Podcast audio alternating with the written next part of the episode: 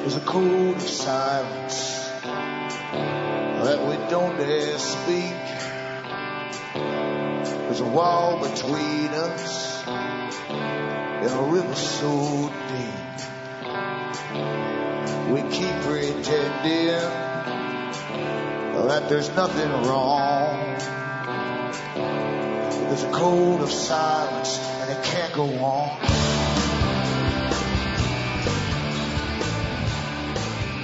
Hi folks, I'm Alan Watt and this is Cutting Through the Matrix on the 12th of April 2012. For newcomers, make sure you use the website cuttingthroughthematrix.com because there's so many audios on it for free download where if you can wade through it and keep your sanity, you'll begin to understand the system you're born into and why it's so well managed at the bottom level. That's our, everybody's level basically uh, the bottom level where you're given mainstream media, you're never given real reasons why things are happening. You're given a, a sort of childish excuse as to why things are happening, but you suspect there's something else behind everything.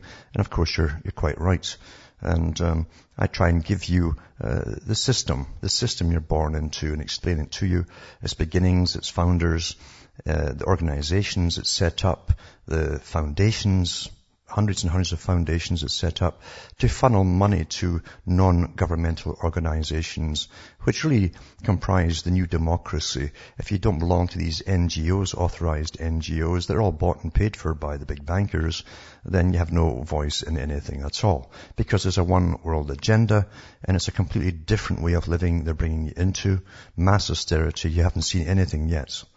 Uh, when you read the fanatics and the, the, NGO websites, it's just astonishing where they're going to take you. Of course, they themselves are well paid by the foundations, uh, pension schemes and everything, and they won't be suffering. And of course, people who have to attend international meetings can't live like, like you live at the bottom. They have to uh, have very smart clothes, attendants and chauffeur-driven cars, and travel across the world while they don't want you to travel at all. And I'm not kidding about that. They, they have that in their various websites across the planet it.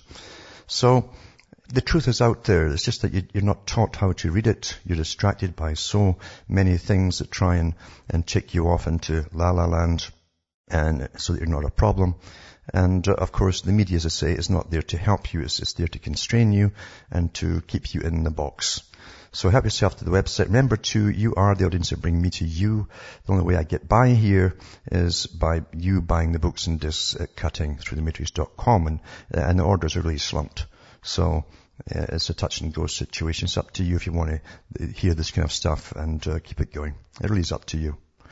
And, um, because I don't have time just to churn out the books or get ghostwriters to do the stuff that everybody else does. And that's how it's done with most folk, you see. So, as I say, buy the books and uh, from the US to Canada, you can use personal check or international postal money order.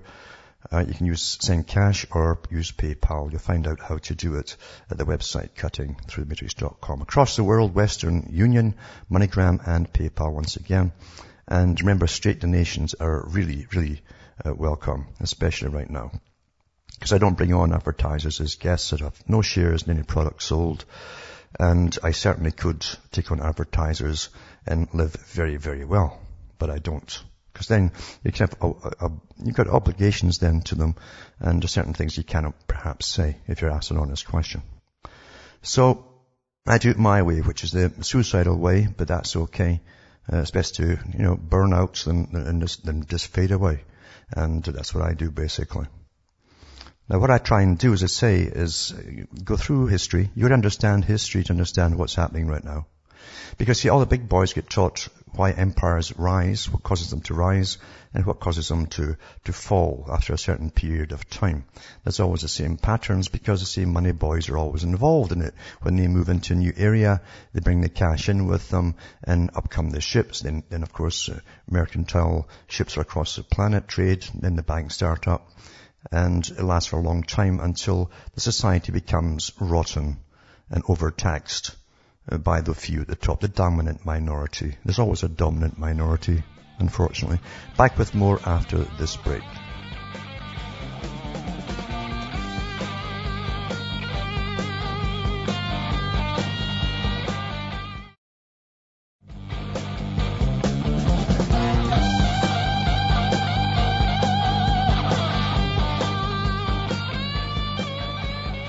Hi folks, I'm back cutting through the matrix.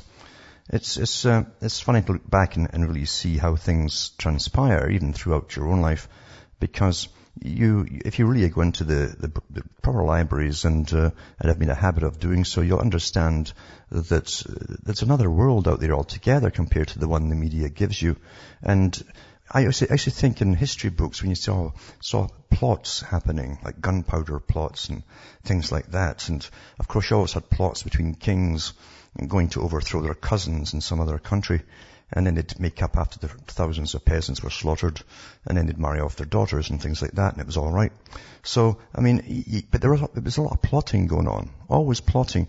But the biggest plotting is about government on the public even the, the, writings of Francis Bacon gives you an insight into it because uh, he gave a kind of resume to the to the king at one point, and uh, it was about how to be conniving and cunning and how to keep the public in the dark on pretty well everything. And of course, you go into Machiavelli, who was very typical of his time. Remember, all kings had advisors, just like presidents, prime ministers have a, a battery of survivors behind, uh, of advisors behind them. And the advisors are, are, are really just really good psychopaths trained in marketing techniques and uh, social behaviorism, the psychology of behaviorism for the general masses. And, uh, and for marketing itself, uh, marketing itself is a very important thing because uh, from Bernays and even long before Bernays, uh, there were select peoples who were studying the populations even for centuries to do with how do you make them buy something they don't want or have never thought about and how do you make something appealing. So it's an old, old technique of observing the masses and what works in one country generally works in another. So these characters get together and they become advisors to the puppets that we, you think that you put in. You don't put them in at all because, as I've mentioned before, the Council on Foreign Relations selects them from all parties. All the top guys belong to the same organization and have done for all, a hundred years. And so we're, we're given um, a fake reality at the bottom. I always like to use the word proles, like or George Orwell used, because throughout his book 1984, he mentions uh, from a bureaucratic standpoint that the proles don't count. They never know what's really going on, and, and they don't really care to know. They get their pubs, and they get their, their songs churned out to them by machines in 1984 and even the departments of pornography run by the government that churn out all the porno stuff to keep them occupied, etc. It's much like today. I mean, it's, it's pretty well that way, you know.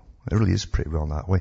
I used to be intrigued going across Europe, and every castle you'd come to, uh, generally on a hill, so they could look down on the peasantry, and they'd have a long hill coming away from it, going downwards, you'd read the history and the towns, the town really was built around the castle and coming down all the way down into a valley area. And it was nothing but prostitutes and whorehouses and, and booze cans. Uh, that's all they ever, ever, that's what you do for an army. Even today they still have that kind of thing, you see. So they've used practical psychology all down through the ages to keep the proles, including all the troops, quite happy. And the troops get a, a bit better uh, um, food uh, and uh, pay than the average person, basically. And it doesn't matter how hard times get, they always, you always make sure that you you pay them well. Lenin said the same thing, and so did Stalin. He says you, must pay your, your police uh, good good cash and your military and your teachers, because the teachers also uh, brainwash the next generation uh, into into their their pro mentality, basically subservience. Uh, so that's what you're living. Now, lots of folk are happy being proles. They're very happy because there's a lot of playtime involved. And uh, it doesn't matter the circumstances, uh, as long as they can have their uh, electronic uh, entertainment, etc., or can afford to party at the weekend, get absolutely drunk, plastered uh, and fall all over the place, they, they generally call that okay because everyone else in their own peer group is doing the same thing. It's only when they can't afford to do that that they feel sorry for themselves uh, and seek help from the, the health services and then they get drugs to make them feel happier. So you're living it in a controlled system. I can remember Thatcher said the same thing when she did away with the old uh, laws to do with when bars could open during the day. Because one time they closed around, oh, it was it was 12 or, or, or 1 o'clock or something, and then they reopened again at 4 or 5, and then had to close by midnight. And she did away with a lot of that. They're open all day. The reason she said was to keep the people, the youngsters especially, uh, uh, happy, entertained, uh, and drunk. She says it's better than having them drunk and spending their welfare checks than out in the street protesting. So we're managed, you see, as proles. And sometimes the temptation is quite nice, you know. I mean, you must admit it, they can give you uh, kind of wonderful bars at times when you're young. But uh, the thing is, they try and keep like that for your whole lives. For the older folk, of course, television took over, and they'd sit there at night and just take their beer, drop their jaw, their, their jaw, and just stare at that television until it was time to go to bed. And all the time they're being brainwashed with a lot of nonsense and doctrines coming from government, and they'd be downloaded with the doctrines. Uh, even when they're watching soap operas or whatever, lots of messages in it too. So you're living in a scientific society, you understand, and you always have been. Some people are waiting for the scientific society. It's always been here. Science runs the people and keeps them in some form of order so that they'll obey uh, their betters, those at the top, you see, the official people. And we're taught, of course, to obey official people because they say they're official. It's, it's obedience to authority. Lots of books put out on obedience to authority. Lots of uh, ongoing books, of course, I'm sure we'll go on about too, uh, because they're so interested to find out why some people will rebel, you see. Very, very important part, in fact. And they know by their constant, constant studies and poll taking across the, and testing in universities every every generation is uh, every year in fact students new new intakes come in and go through the same tests ask the same questions to make sure that uh, the the boys who control are always up on what's needed. To have to do a tweak here or a tweak there to keep everybody dumb stupid and, and crazy on sex? Basically that's what it is for university. That's really what it is party and sex but you learn very little. And anyway, even when you train for something, you won't get a job because we're now in austerity times and all the jobs are overseas. So, when you st- stand back from it all, just stand back from it and look, look at it as it really is managed. And, and then, and then you realize that, that it's incredible micromanagement that's going on. Look what's happened just since 9-11, even before 9-11. They, they passed anti-terrorism bills then, you know before anything happened because when you go back to, to the talks, even by Maggie Thatcher, that she, when she was doing her world tour on the coming New World Order, that's after she took Gorbachev around in her arm across the world, the head of the ex-KGB and the president of, of, the Soviet system, she, she said that the next uh, wars will be to do with uh, uh, religious fundamentalism, she said primarily across the Middle East. And that was in the early 90s. So you see, they, they were planning all this for many, many years before George Bush came in and, and before, before you, you, they started the whole kit and caboodle off with the Middle East and, and ongoing wars, you see. The only ones who weren't allowed in on the, the, the big no were the general public. They're happy with soaps and movies and parties, etc. That's how we're trained. It becomes normalized, you see. And most folk don't think beyond it. In fact, most folk are trained never to participate in changing anything. That's an important part of governing peoples, is train them to sort of stay neutral in everything. Maybe turn up for elections because they'll vote for one of the two people that are presented to you generally who both belong to the Council on Foreign Relations. Then they think they've done their duty and they go home and then they complain about the government. So that's really how the world works. We, we are under micromanagement. Micromanagement. And as Brzezinski said, uh, and it's so true, I tested that the other day in fact, he said that the general public will shortly be unable to think for themselves. All they'll be able to do is talk about the previous night's news or what was on television. Uh, and he says that they will expect eventually that the, the, the media is there to do the reasoning for them. Reasoning for them. Like an appendage to your brain, you know. And they do now, and that was written in the 70s. But I tested that the other day there because I knew it had been on the previous night's news. And sure enough, when I went up to a particular store, the guy told me, the man told me exactly what was in the, the news. And, and I was all polite and all that. And said, yeah, hmm, uh, yeah. And, and as long as you're polite in that, they'll think you're one of them. You see? Uh, they don't like someone not being one of them. If you say something that's outside their ken, their knowledge, they're a bit suspicious, you see. Like, why are you reading those books? You know? I'm not kidding you. People are like that. Everyone belongs to some kind of group or they identify with some kind of group, even if it's just the general public. You know, that, that, that strange term, the general public. What does the general public mean? Go and look it up. So anyway, plotting and scheming is always going on. And the greatest thing now is how to get us all like a big herd. That's how they talk about us, like herd management. How to get us from where we are to where they want us to go, which is globalism, of course, and watching most of your food going offshore to elsewhere. That's a big part of it. Austerity uh, of all kinds, uh, where, and also high energy bills and, and fees so that all your disposable income in a post-consumerist society, this officially declared, by the way, at the United Nations. It was a few, quite a few years back. So, uh, where your money will actually go, which is to, just to survive, just to get by, that's where your money will go. And the redistribution of wealth across the world, a la Karl Marx, you see, has, has already been officially declared. That's what we're doing. We've actually been doing it since World War II, but not as much as we are now. Because government set up departments at the UN to do that job at the end of World War II, the Overseas Economic Development Corporations. You've all got one. Back with more after this break.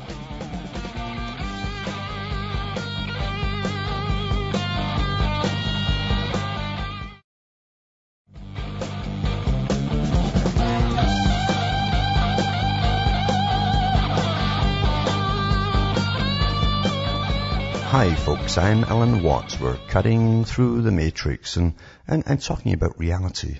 You know, it's, it's, a rare thing to talk about reality. And uh, as I say, you've got, you've got, to understand history and at least peek into it now and then because uh, you pretty well everything that's happened with techniques has happened in past times too. And today is much, much better because they have, uh, and George Orwell mentioned the same thing too.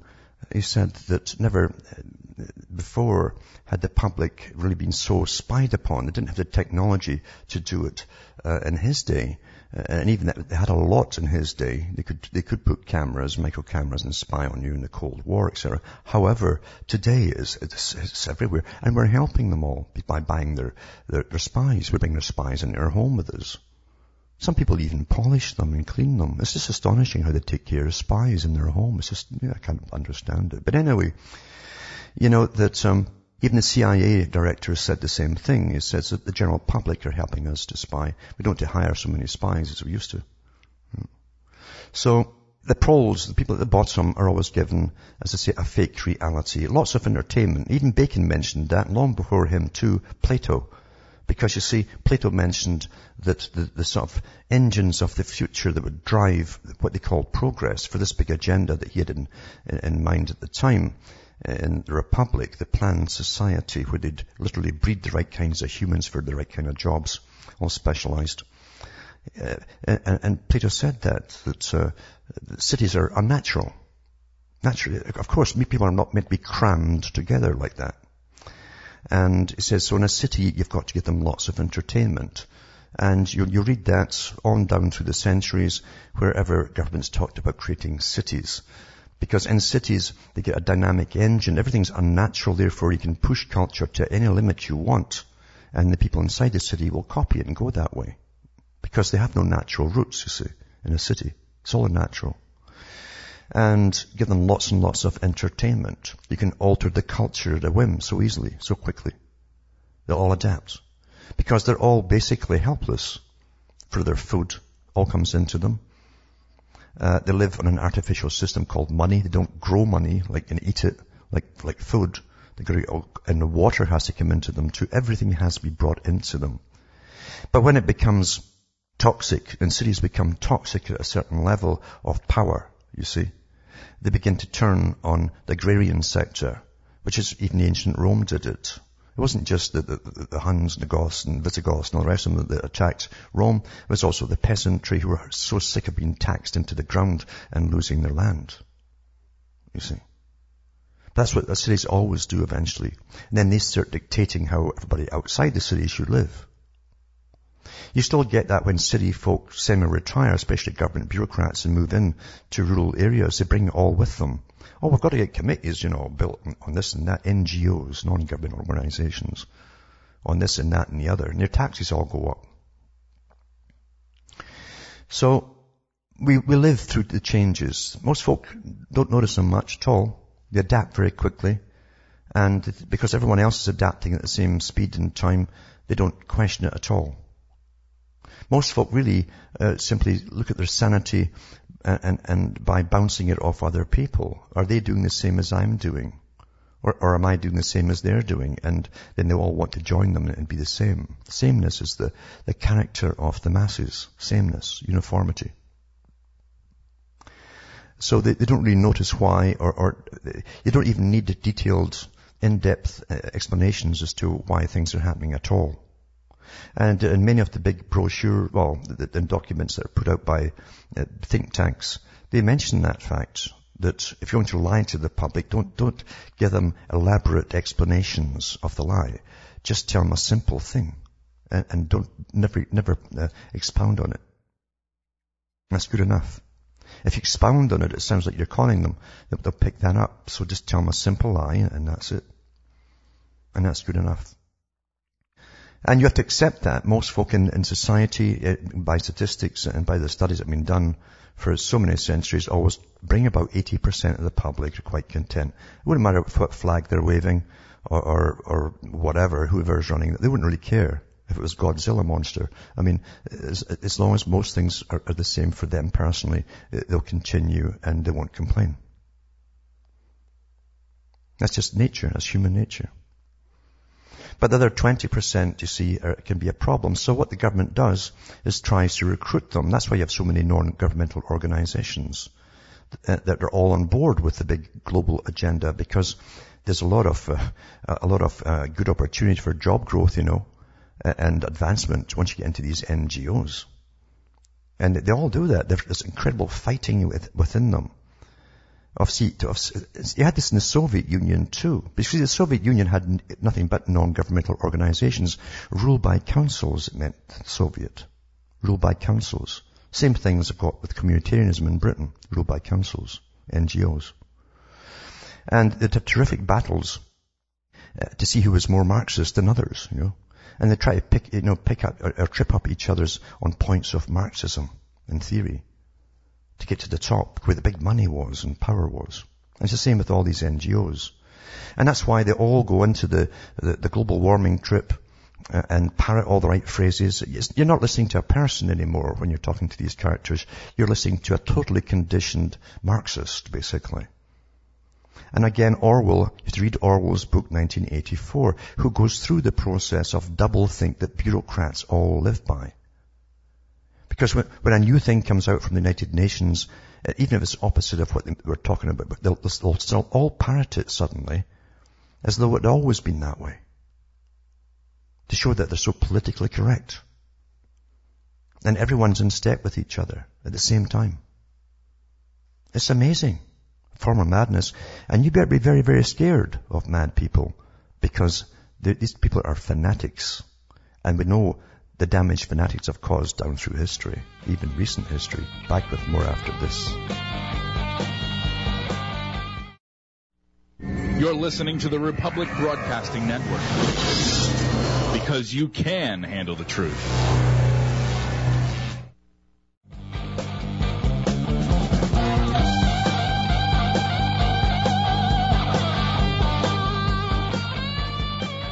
Hi folks, I'm Alan Watt. We're cutting through the matrix, talking about being fearful of these fanatics because they are fanatics. And I've, uh, over the past, you've got the archives at, at cuttingthroughthematrix.com, you, you'll see some of the talks I gave about the fanatics within uh, these global organizations who want to cull us off. And they say it openly. They want to bring down the population, cull a lot of us off, just kill us basically, sterilize the rest and yada yada yada. Now here's one here. It's head of NASA calls for global governance through carbon taxes. Now, technically, you see, all this global warming stuff was an idea they came up with to take over every individual's life. That was the idea that the Club of Rome came up with. And I've gone over that so many times. That was their actual dilemma was how to bring in global governance. They needed an excuse to do it. So they thought, you know, climate change, global warming and famine and drought would fit the bill. And so hype it up, hype it up, and then grab taxes, etc., and then distribute across the world. The redistribution of wealth, as they call it. Doesn't go to where you think it goes. It goes to the corporations. They're all behind this uh, across the whole planet. But here's the head of NASA calls for global governance through carbon taxes, you see. And I've always said that that's what it's for. It's essential to get all the cash to, to fund all this and to rise the United Nations up to its proper height, you see. Now, James Hansen, he's, he's been in the paper so many times, head of NASA's Goddard Institute for Space Studies, is a global warming supporter who has called for global taxes on carbon emissions. In the past, Hansen has endorsed environmental terrorism and genocide in the name of returning the Earth to the agrarian age. Now, the guy should be locked up. Because he has, he's an eco-terrorist. He has gone and smashed dams and, to, and with whole howls, uh, uh, herds of these, these screaming creatures of environmentalists, the fanatics, uh, and tries to bust dams down and things like that. You know, he's been caught doing it umpteen times. But of course he's a special person and he gets off with it. You see? It says Hansen endorsed a book by his climate change comrade Keith Farnish, where Farnish calls for act of sabotage and environmental terrorism by destroying dams and cities in order to force the coming agrarian age. That's when you get back to being a peasant on land again, you know, and you talk about that strange dialect and you talk about farming lads and stuff like that, you know, and how is your turnips? And that's what they want us all to be. Of course they want, because they're all scientists at the top. They have to get, live high above the, the, the common herd. And uh, so they won't be helping you with your turnips, or your manure for that matter. It says Farnish stated the only way to prevent global ecological collapse and thus ensure the survival of humanity is to rid the world of industrial civilization and it will die and the people will die in huge numbers when civilization collapses. These are the fanatics. They're getting funded with your tax money because your government also funds these NGOs, by the way. And the big bankers through their foundations funds them incredibly well and gives them pension plans and everything. Uh, and even, you know, all travel expenses for their buses now when they go to raid dams and stuff, you know, and break them up.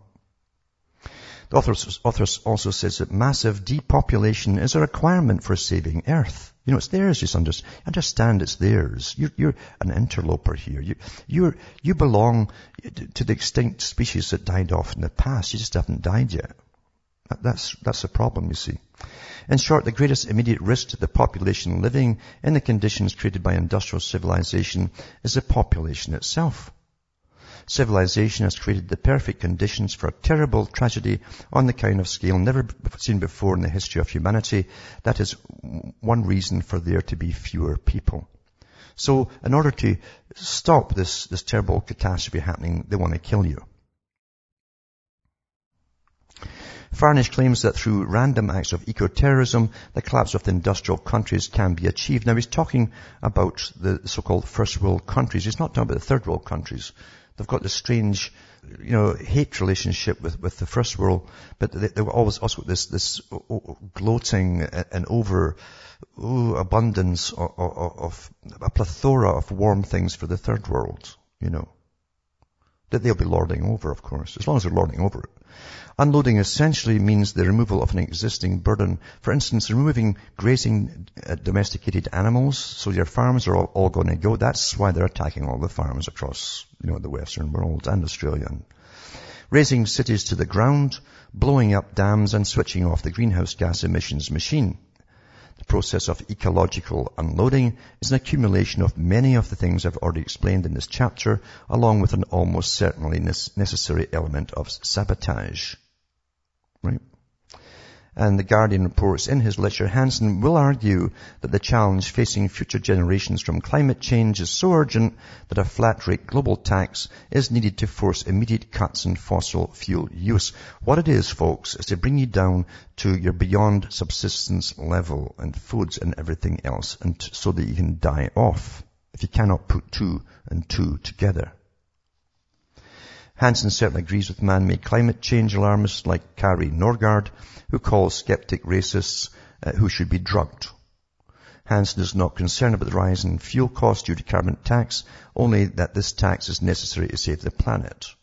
In response to Hansen's lecture, the physicist Lubos Motl said in a speech, people around Hansen have stopped interacting with scientists or sensible people in general many years ago. They're not even trying to hide anymore that they have switched from attempts to find valid answers to scientific questions, a challenge in which they've failed miserably, to pure political activism. Hansen also wants to introduce a global government. Well, they all want that. So do the big boys, you see.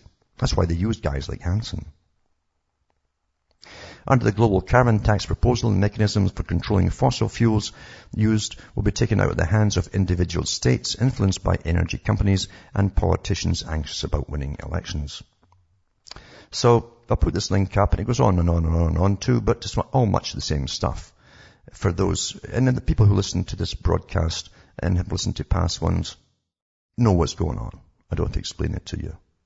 You already understand the agenda, how it's implemented, and how these, how these uh, so-called opposing groups are all working together, including the activists alongside the guys with the oil who all attend the Copenhagen meetings and, and are all for it. Because they want a world too where you'll pay through the nose for, you know, your quart of oil to go in your car. Just like the electricity guys will, will, will get about 100 times more profit than they're getting right now for giving you one tenth of what you get right now. It's all worked out that way. Also tonight too, for those who just adapt and adapt and, you know, adapt and adapt and yawn. I've mentioned this one before, but I'll do it again. Joint Special Operations University report on convergence of special forces and civilian law enforcement. Is for US. They're the same one for Britain. And in fact, Britain announced, and I've mentioned in the past too, that special forces now and the paratrooper, which are pretty much up there with the special forces, are going to help the cops with any future riots.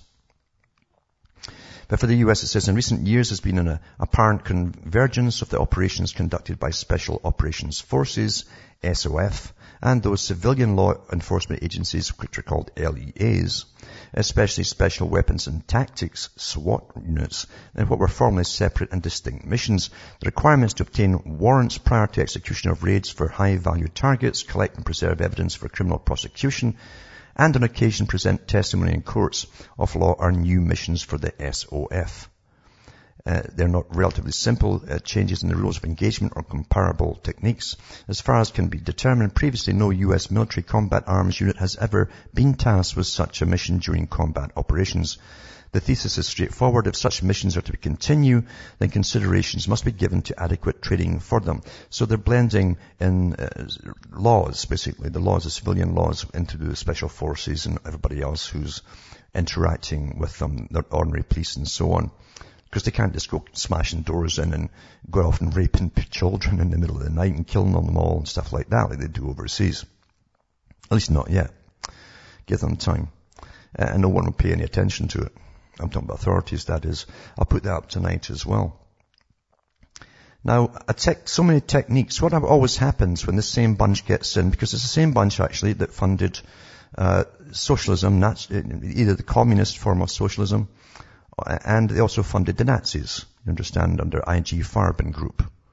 All the big boys, all the big General Motors and so on, all were part of the IG Farben Group, the Bayer Corporation too for pharmacology, and, uh, and many, many others all belonged to that. And that's how Hitler got his war machine going, from the Western corporations. None of them were, were, were put in prison for it. Uh, a, a, few of them were fined a, a, a token, and that was all.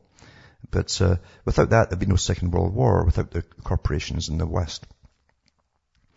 But you always find, find when um, socialism takes over, especially in the communistic types, uh, you, you always have a massive, massive famine as they get all the folk off the land, you see, and then end up killing all the farmers, or at least, at least taking them off the land. Generally, kill them all. And in Ukraine, they, they, they starve them to death by taking all their grain from them while at the same time Lenin or, or Stalin exported the grains from Ukraine overseas for a profit. But they always do the same thing. And you understand too in this, the Soviet system, remember the bankers created both systems. They already had capitalism and they, they create the dialectic uh, called communism. today you've got them both together, you see. That's how it's supposed to end up. And as I say, they, they starve the people and then they tell them to go out, all the youngsters, go out and work the land. You have to do so many years every year or so many months every year working on the lands to get you to appreciate the fact where your food comes from and all that kind of stuff. And you, will get it back soon again. That's all part of it. You know, the ones that, that live, that is. But they also used science. They, see, in this modern age, which is socialistic, communistic, but run by the fascists at the top, wonderful combination, eh? Um, you, you, find that um, they really believe that science is a new god. And they did crazy things in the Soviet Union, like Lysenko, and the Lysenko affair, where where Stalin took a shine to Lysenko's the, in, in his theories, where they could force plants to evolve to grow in cold climates by forcing them, you know, scientifically, like put them in cold water and start and freezing them, then put them up in the the frozen north, and uh, it never ever works, But they didn't stop them from praising him and giving him awards. And that's what you also find too with these fanatics like they have today. But they also used uh, Pavlovian techniques in the schools. Pavlov wasn't just practicing with dogs, he also used children, by the way, and put probes in their brains, cut open their jaws just like the dogs, and put in probes here to get them to salivate and do things like that too. This great Pavlov. The same guy that H.G. Wells went over to see and left his son there to train with Pavlov who eventually came, came over to the States and, and to New York and became a zoologist and, and worked with the eugenicists for America. anyway, you understand they're still using this technique today uh, of shocking and behavior modification because you see, the communists said that if they couldn't recondition you, then they would take you off to these reconditioning camps when they first took over to get you to be politically correct and, and have double think, proper double think you see, then, then, then they'd have to kill you. But they first give you a chance generally to, to, to succumb and say, yes, yes, uh, Marxism is the best thing that the world has ever seen in its or, or savior, etc. Now it's global warming and we've got to combat that and greening the planet. Green, green, green. If you can't say that, you're off to the chop shop. And believe me, when you read an article like this one I'm about to read is very important because it, means, like all universities and schools that do strange things, uh, you, you, like Harvard and all the rest of them, and um, they're doing incredible studies with government backing. There's always government backing involved because they're interested in studying the victims, you see.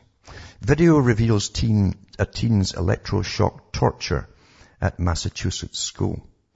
And it says a video that the school in Massachusetts has fought in court for years to keep under wraps was played in public for the first time this week, revealing the torture of a disabled boy through the use of repeated electric shocks. This is in the US, eh? Massachusetts. It says the Judge Rotenberg in his Certain was Rotten Center in Clayton or Caton, Massachusetts has for years been pushing back against allegations of flippant use of electric shocks and other abuses against its special needs students and it's managed to keep video central to a case brought by one former student's uh, mother under wraps. Now the public knows why. Footage played in the court this week and catapulted or, or catch, captured, say, by a local Fox News affiliate shows former student Andrew, Andrew McCollins, then a disabled 18-year-old strapped to a table and screaming savagely in pain as faculty applied 31 individual jolts of electricity over the course of seven hours, he was ultimately hospitalized. JRC lawyers insist the shots were applied as a part of a treatment routine meant to pacify mentally and emotionally troubled students. You, are going to get this stuff done on you one day by all these green nutcases, and I'm not kidding about this. I'm not really kidding about this at all. And McCollins was just one of the many who've undergone this, the so-called therapy. They also claim he was aggressive and therefore needed the treatment. Security camera footage revealed, however, that the boy's prolonged torture was brought on when he refused to, to remove his jacket in class. Oh, high crime. It's like Hugh not bowing down to the green goddess, eh? His mother, Cheryl, told a jury this week that she never agreed to the procedure and that she had no idea that they tortured children in the school. She added that he happened to be, he appeared to be catatonic during a family visit three days after the incident. Well, so would you be, yeah. If you survived, that is. The video was, filmed in 2002, was sealed by another judge eight years ago amid a lawsuit filed by McCollin's mother, but a higher court ordered it to be displayed to the public earlier this week. That means they've got all the data they need after all this, these years and years of experimentation on these students. That's why, obviously, they're not going to put it out now, you see. And the trial is still ongoing. But this was given permission to go on for years and years. I remember reading about it years ago. They use all this data to see if they can recondition all of you one day, you see, and it will happen. Not all of you. I mean, most folks, I say, are within 80%. They'll go green, they'll go, they'll go whatever until it's part of their vocabulary and, you know, that's what it'll be. Have a green day. You too. You know. Now, I knew too that years ago, uh, eventually you'll just have your iPhone, basically you'll plug it into a, into a booth somewhere and you're plugged into the net. Well, here it is, New York City. It's new eyes, it eyes the new phone booths, it says. The city plans to unveil 32-inch smart screens with internet connections next month inside 250 old phone booths throughout the five boroughs. The pilot program will replace crusty telephones that most New Yorkers wouldn't touch with their bare hands. And the futuristic screens could eventually replace all the city's 12,800 outdoor payphones whose franchise contracts with the city expire on October 2014. The free touch screen technology will display local neighborhood information, endless restaurants and so on and so on, and also monitor you. Back with more after this break.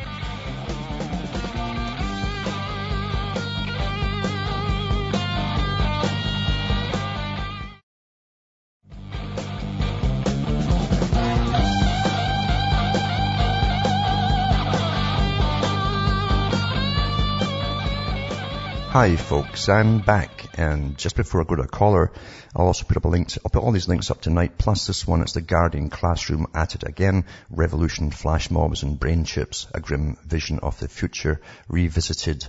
And it goes through the Guardian, it's also got me there, yapping on about something or other, and um, uh, so I'll put that up at cuttingthroughthematrix.com at the end of of the, oh, okay, the caller's not there, so I can actually do this one. It's the Guardian, it says, this is the following article appeared in The Guardian on Monday, April 19th, 2012. And I've got it actually up here. It's talking about riots uh, may be controlled with chemicals, police firing chemicals, and it shows you them at rioters in search for less lethal weapons, such as plastic bullets, to deal with civil disorder, which is coming, obviously, since you're going to austerity. And the riots may be controlled with chemicals, etc. It says the future riots could be quelled by projectiles containing chemical irritants fired by police using new weapons that are now in the final stages of development. They have all this stuff that developed years ago.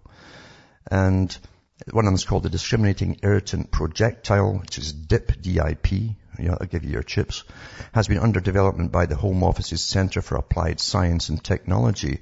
This is, this is a weapons industry, Center for Applied Science and Technology. Documents obtained by The Guardian revealed that last summer's riots in England provided a major impetus to Home Office research into new generation riot control technology ranging from the DIP to even more curious weaponry described by CAST technicians as skunk oil. The briefing uh, by CAST for the Police Service of Northern Ireland says that last year's disorder sparked a surge of ideas to the Home Office for the public as well as companies manufacturing police technology.